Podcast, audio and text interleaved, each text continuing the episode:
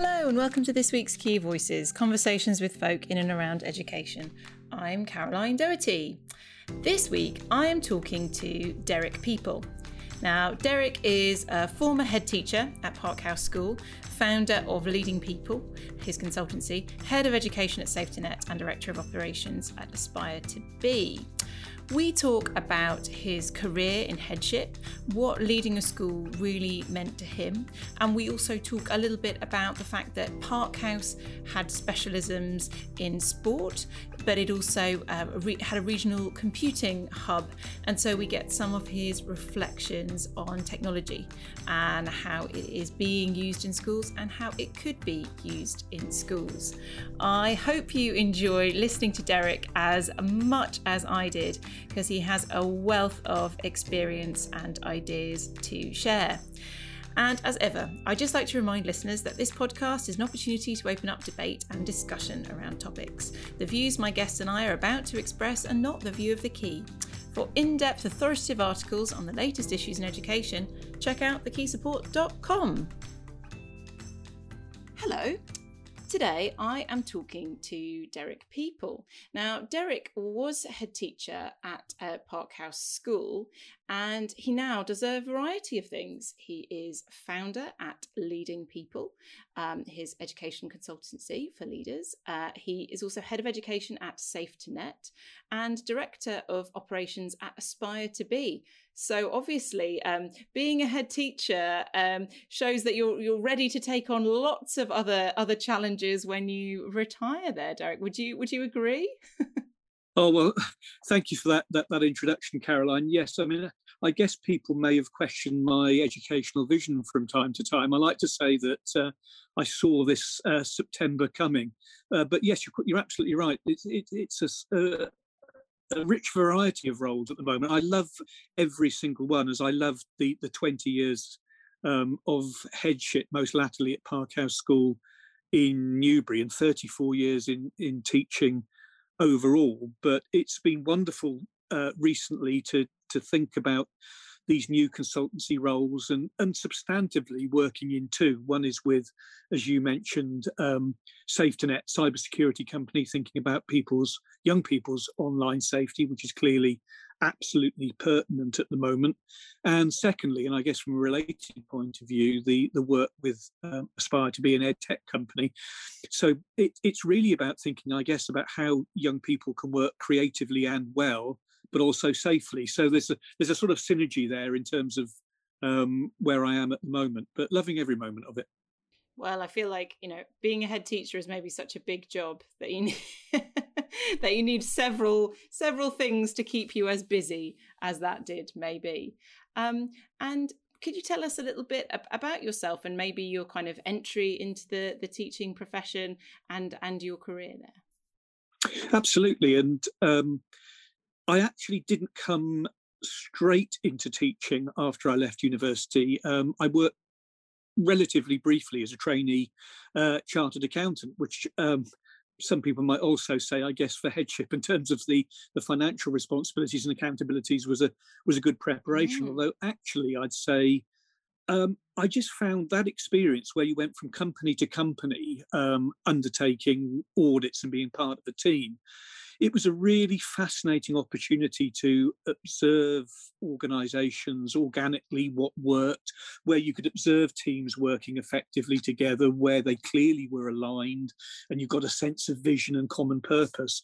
So actually i found that year before i uh, decided i was going to move into teacher training probably in the long run one of the most important professional experiences of my life um, I then I then started uh, teaching. I'm a history graduate by background with a, a lifelong love of, uh, of, sport, and possibly we'll pick up on later the fact that my my headships were actually in two two specialist sports colleges and what that means around culture.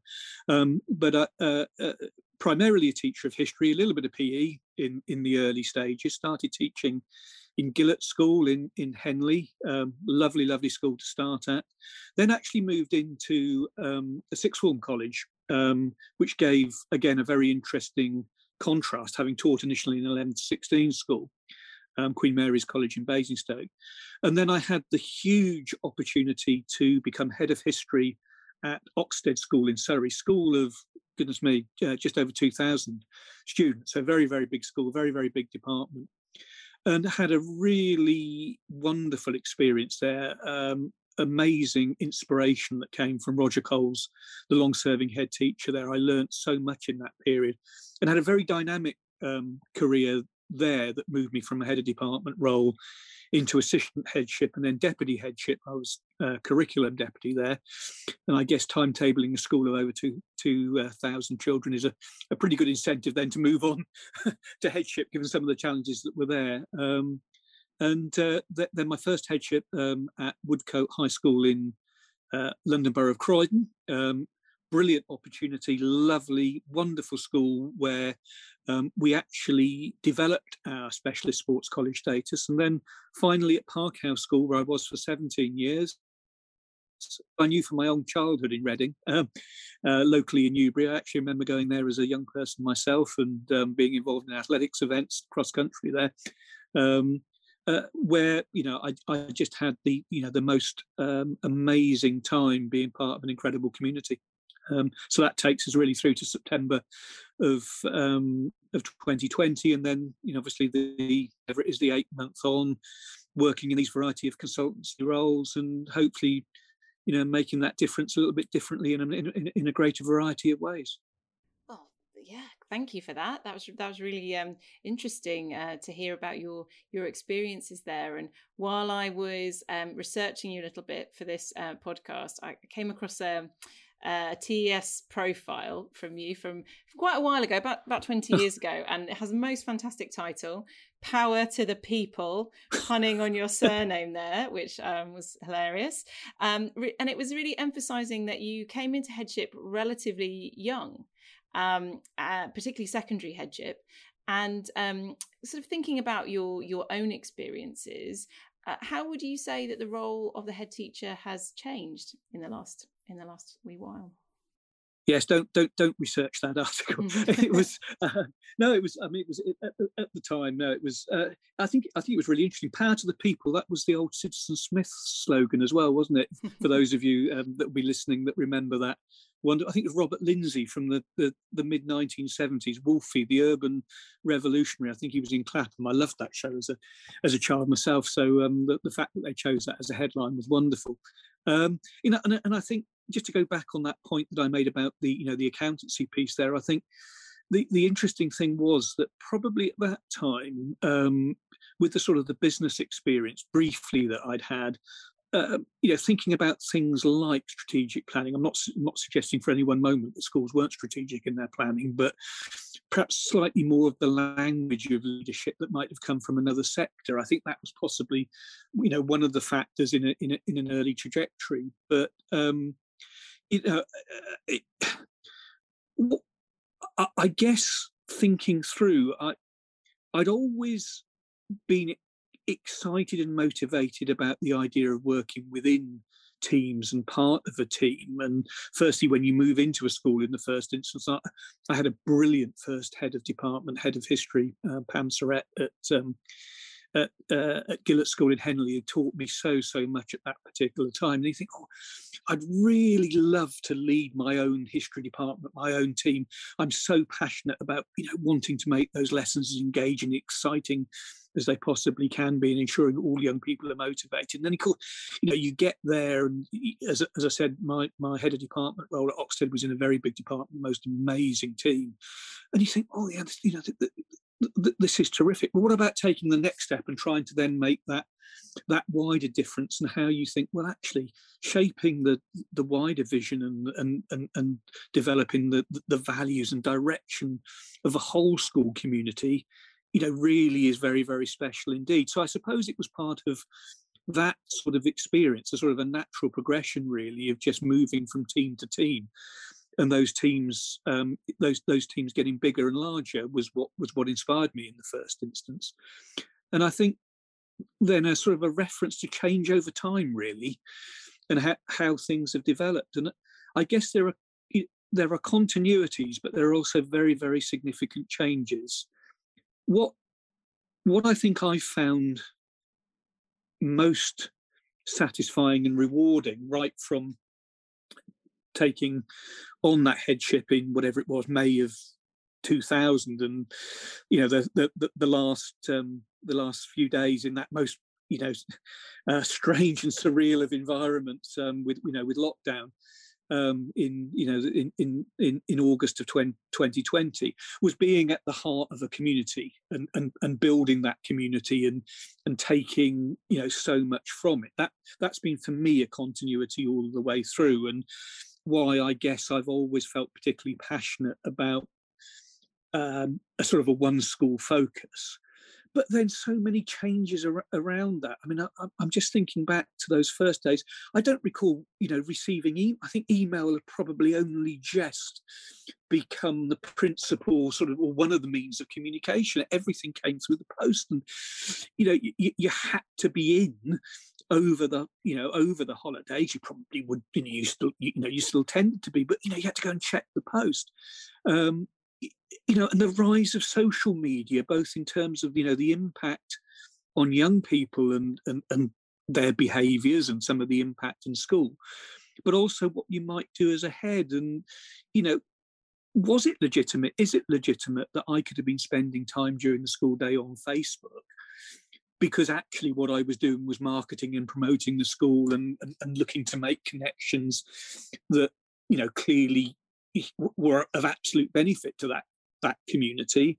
Um, or you know were you on the gates in the sort of the traditional way? And i always think there's a there's kind of interesting generational uh, piece there because we all think back to our own school days and what we at least perceived the leadership of the school to do at that particular time and there's that sort of generational lag i guess in terms of you know how things change. But i, I guess the other continuities whether it's accessibility online or in real time i think one of the key things was you know always being um, available to have that conversation whether it's with the young person whether it's with the parent whether it's with the member of staff.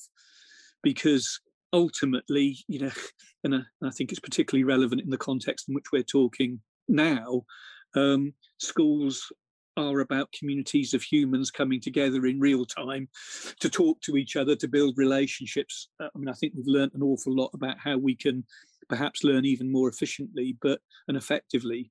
But it is about you know that that those human relationships, ultimately the people, and being available for those people, um, learning with them, learning for them, and learning from them. Yeah, and um, I, I guess um, it's interesting that you that you sort of um, make the connection there that you had um, some some relevant skills from your previous professional uh, experience, and uh, I guess uh, you know he- headship has you know has has evolved in terms of the kind of complexity um, of, of, of situations that that some people are dealing with. Obviously, you know in in trust structures some of those roles are becoming more specialized more people from outside of education coming in to support with some of the business and and finance kind of aspects of of school life. What are your thoughts about that?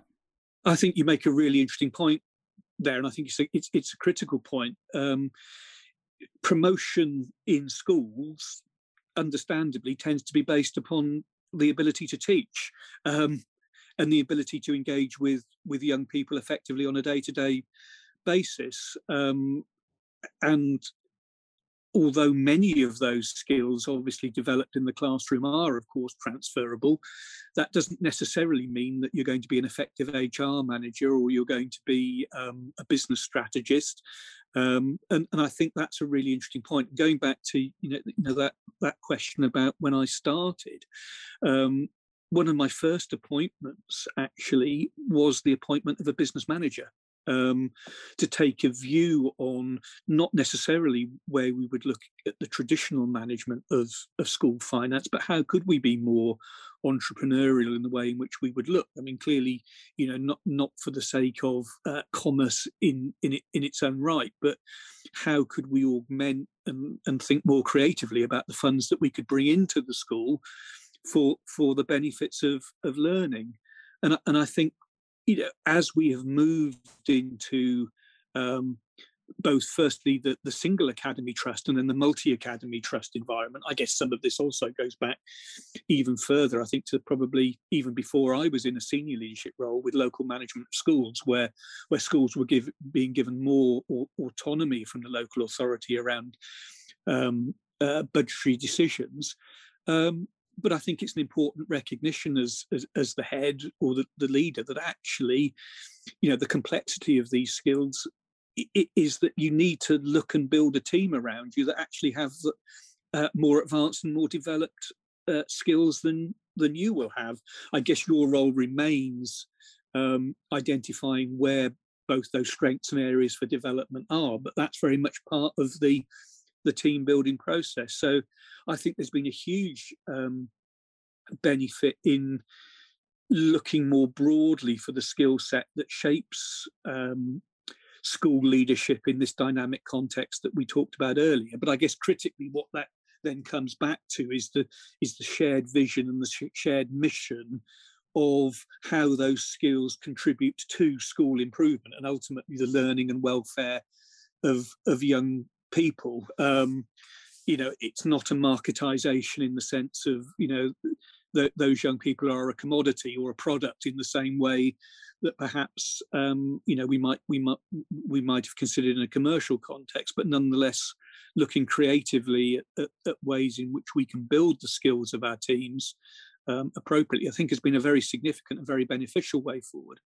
And I guess just lastly to extend that, one of the great benefits I think I saw from the, the, the move um, into um, academy status um, at Park House was working with a most amazingly talented governing body, where you perhaps took an, an approach around the, you know the skill set of a governing body and and where you would look for those areas of expertise and those areas actually of challenge um, as well as support that would really make a difference and, and, and really make you reflect upon upon your leadership. So where you've got colleagues that bring a wealth of experience, whether it's from a legal background, whether it's from a, a financial management background, and of course, more and more recently from um, you know communications technology background, that hu- adds huge value to y- your leadership on the ground.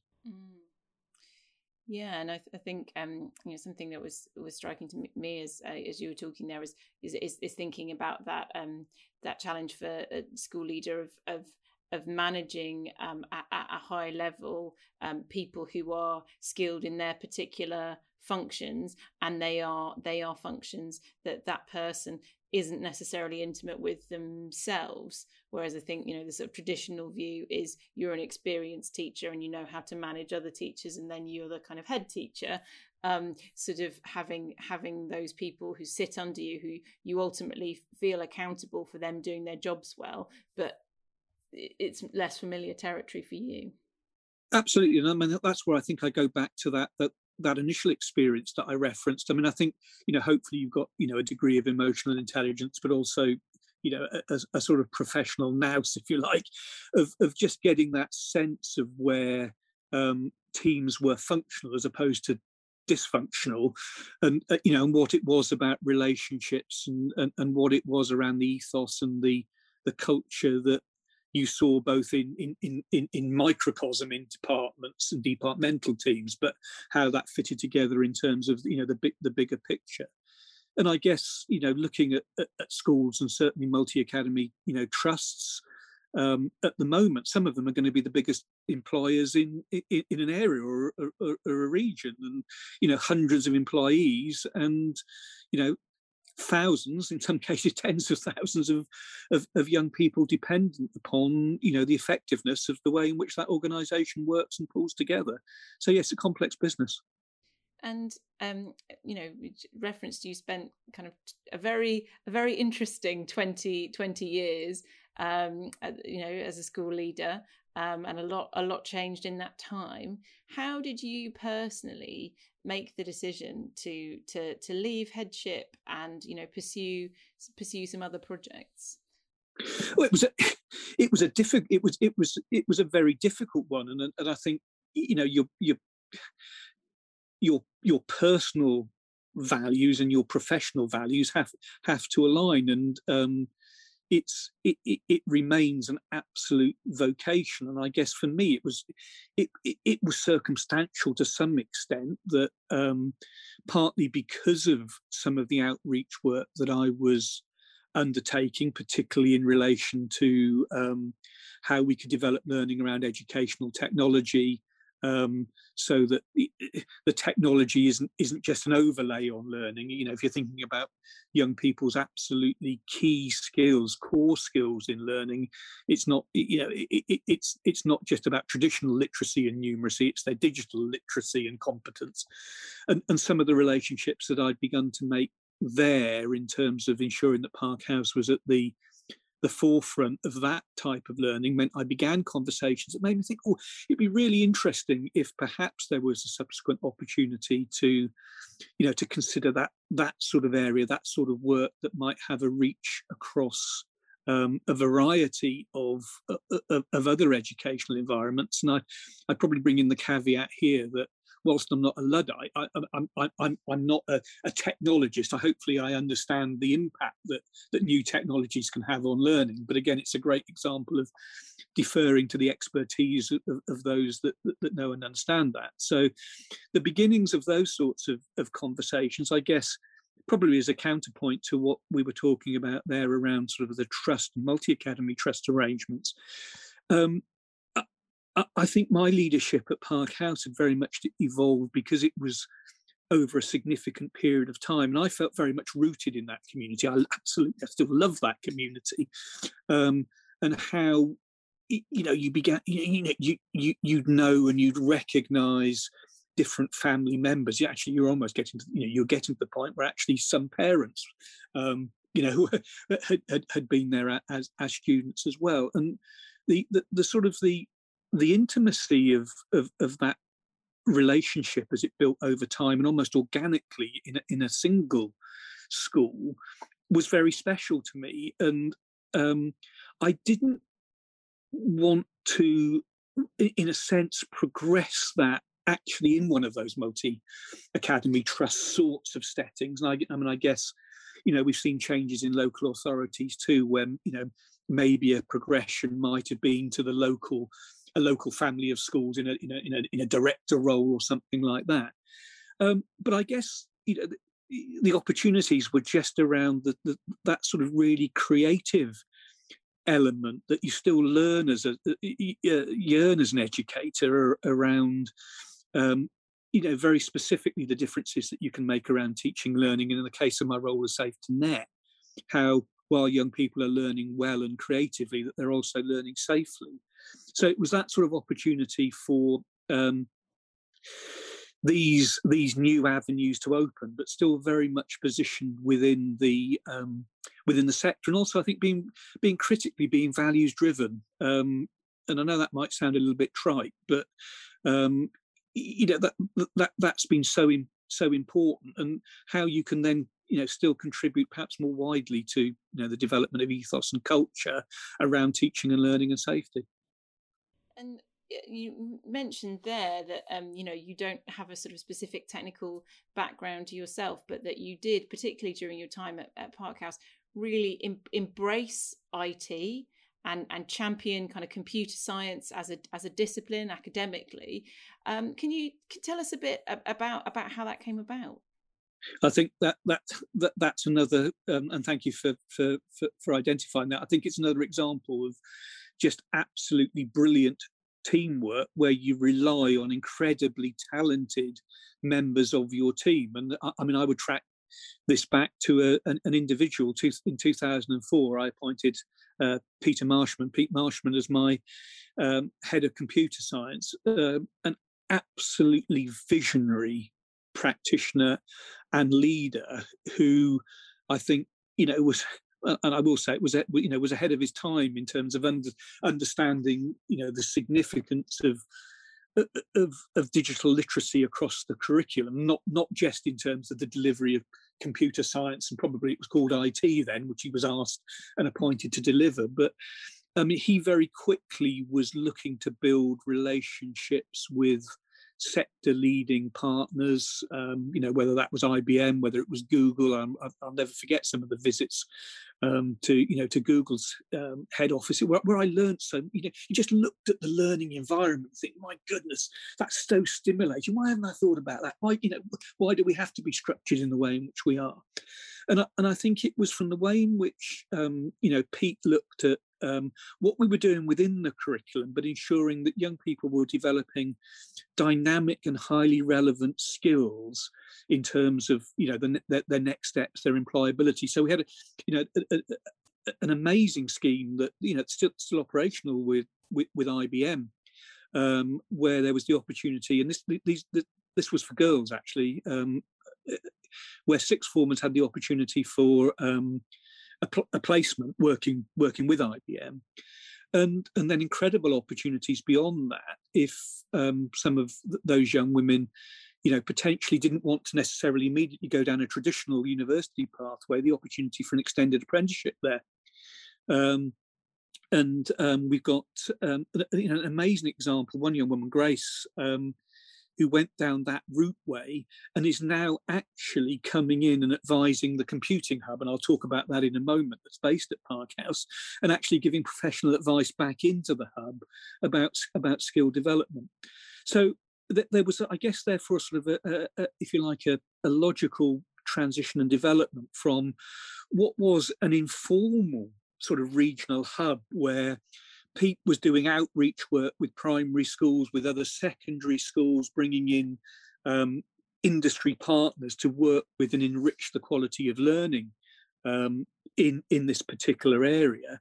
And then, of course, um, there was the the announcement of the regional computing hub schools, where um, you know there's there's a significant additional sum of funding, you know, over 100k for um, you know, a, a, local hub, a regional school, to build um, effectively a professional development network to you know to to bring together the uh, the providers, uh, those colleagues who will deliver pro- programs through bursaries, um, and those can be very specific around, excuse me, teaching the the computer science curriculum. That it can be about more broadly retraining teachers in other curriculum areas if they're thinking about um, the application of their skills in, in other ways. So we successfully applied to become one of this first phase of hub schools. So that's been that was a logical progression, and now Pete has got formal role. I mean, clearly, I'm obviously I'm not there now. The, the last year of my headship coincided with how how we rolled that out, but working with a range of partners to really, you know, enhance provision right across the region. So that, that, that that's kind of how we got there. Gosh, yeah, tremendous amount of, of, of work, and as you say, there the real need, you know, somebody who can and really lead that d- dynamically, um, and um, how you as a as a head um, balance balance that out. Yeah, I mean, it was. you know, I, I think I mean I, I think as a you know a head you, you know you, you, you, you listen. You, that's one of the key things you always do, and where you identify the opportunity and the and, and, and the talent that you have, and somebody's coming to you with both this skill and this vision to move something forward, you go with it. Mm. And and you know, as you you've explained there, you kind of um, worked with industry um, to, to, to develop some some of that and and via the sort of academic um, route as as well. And I'm kind of curious to hear your thoughts about about ed tech as as a whole as we kind of move away from a slightly kind of hastily stitched together tapestry of activity to you know sustain to sustain us through the remote learning period um, what your thoughts are about a sort of post-pandemic era and and the involvement that government should should have in kind of setting an ed tech strategy. Yeah, I mean, I think you, you um, pull out some absolutely key themes there. I mean, I think that the, the the teaching profession as a whole responded remarkably, and and the way in which um, they mobilised themselves and the incredible job of the whole school community, as in parents and young people together, working collectively on this new, you know, in this new paradigm for, for learning that kind of you know happened almost literally overnight. And i think what we then saw didn't we in this sort of adjustment phase um, you know w- was a movement towards um, a more structured and more strategic approach where schools began to think you know what does a scheme of work look like in in this blended um, environment and you know I, I, can't see a scenario when we go back and I, I, I think it was really interesting I mean, a very interesting book from um, Erik Brynjolfsson and Andrew McAfee. I don't know if people have come across it, but The Second Machine Age. It was written in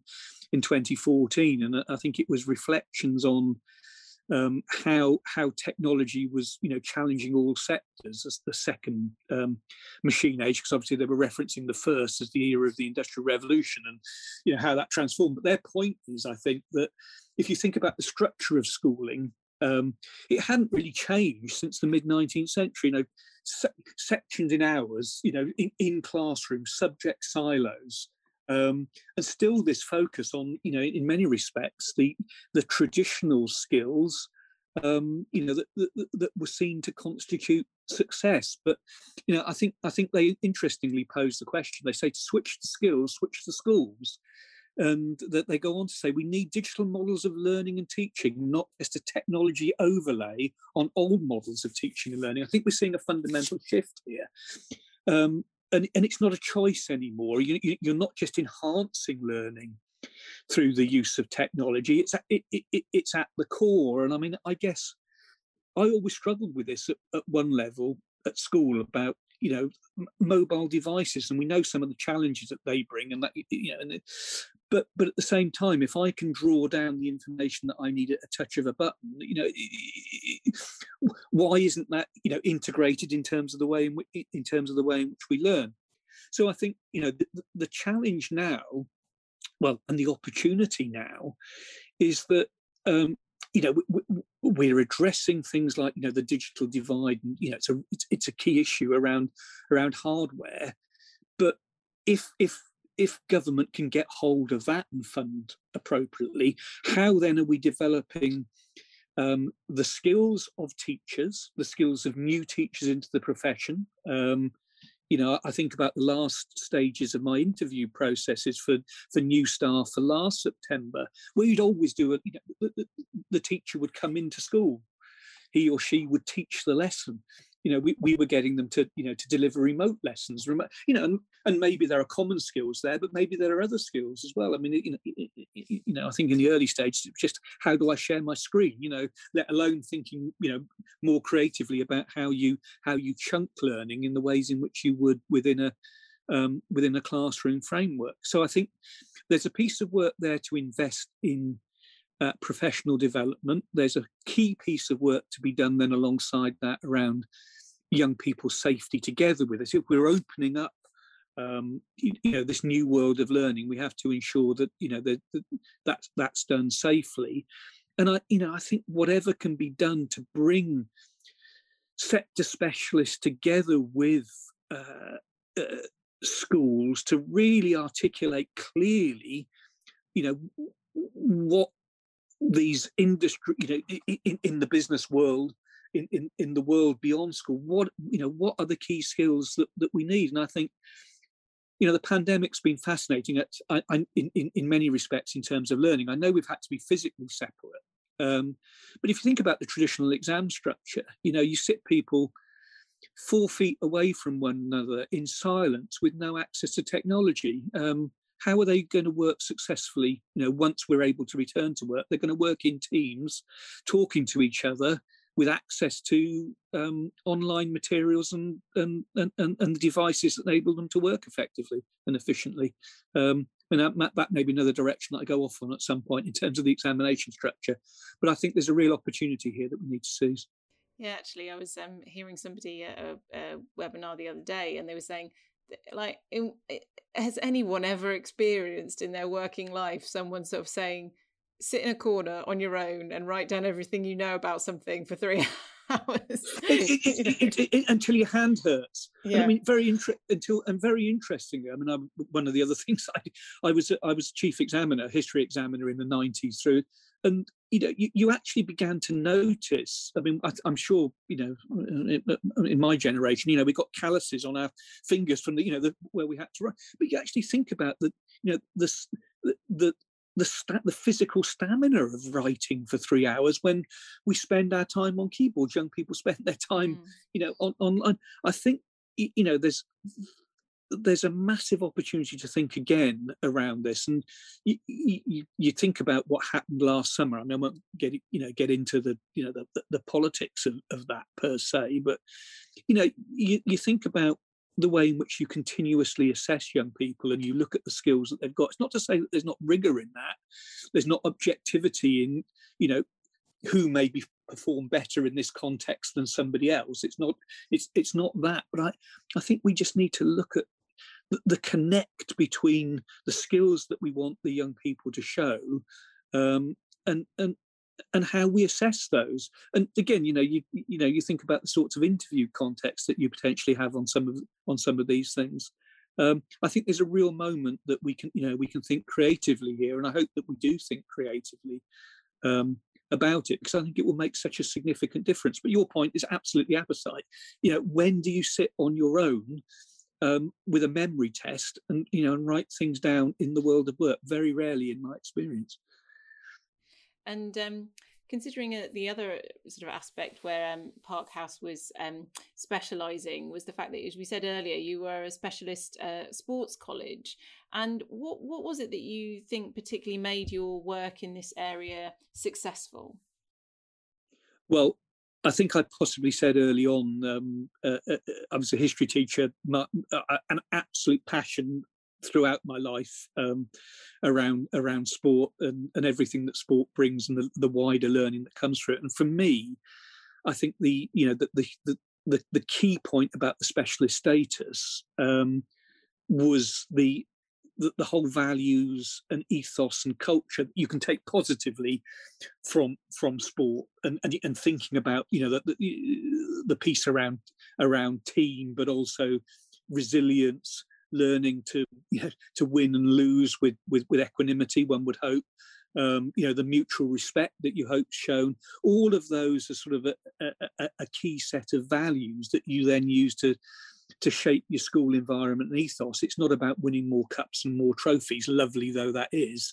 Um, you know, it, it, it's about what is the wider learning from the experience of, of the world of sport, the inspiration that it can bring, um, the very positive role models. Um, and that's very much what we we endeavour to do at Park House. And um, I was very fortunate to do some work with the um, the London 2012 Get Set Education Programme, which was, I think, one of the most brilliant innovative education programs that I've experienced because it was values themed. It took the Olympic and the Paralympic values, excellence, um, determination, courage, respect, friendship, equality, determination.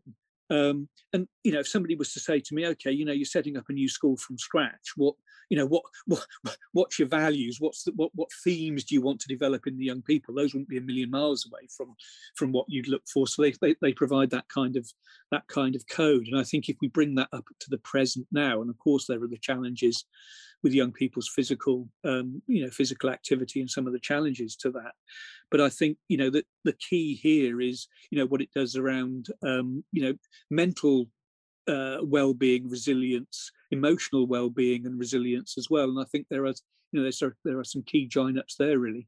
Um, so, you know, for me, leading in a context where there was alignment with with a personal passion too was, you know, was wonderfully satisfying.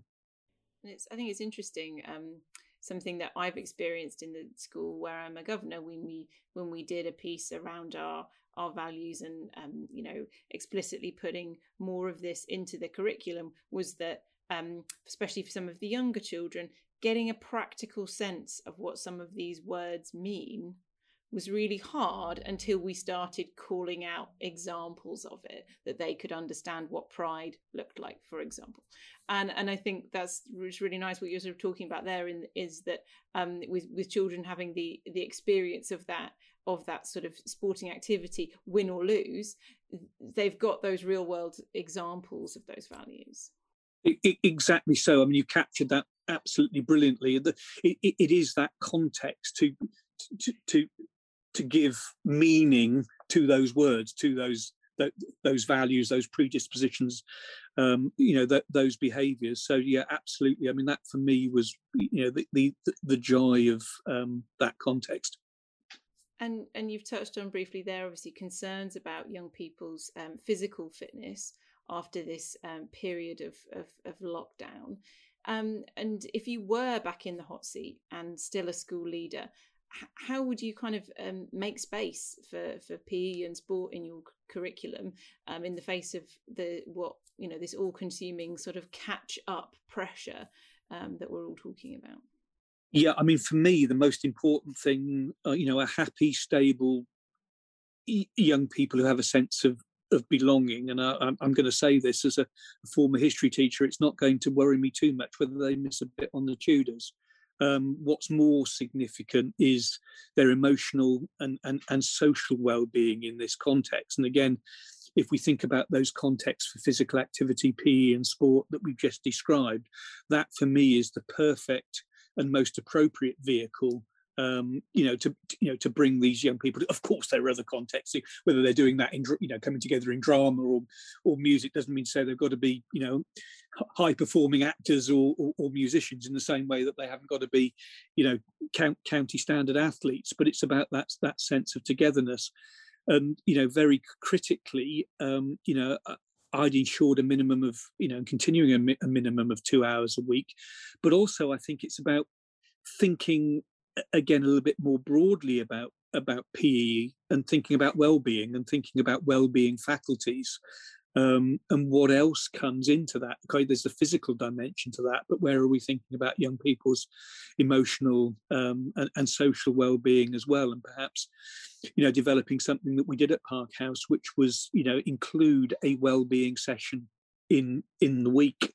Um, of course, it's more than one session a week. It runs through the culture of the school um, but thinking more broadly about a well-being faculty.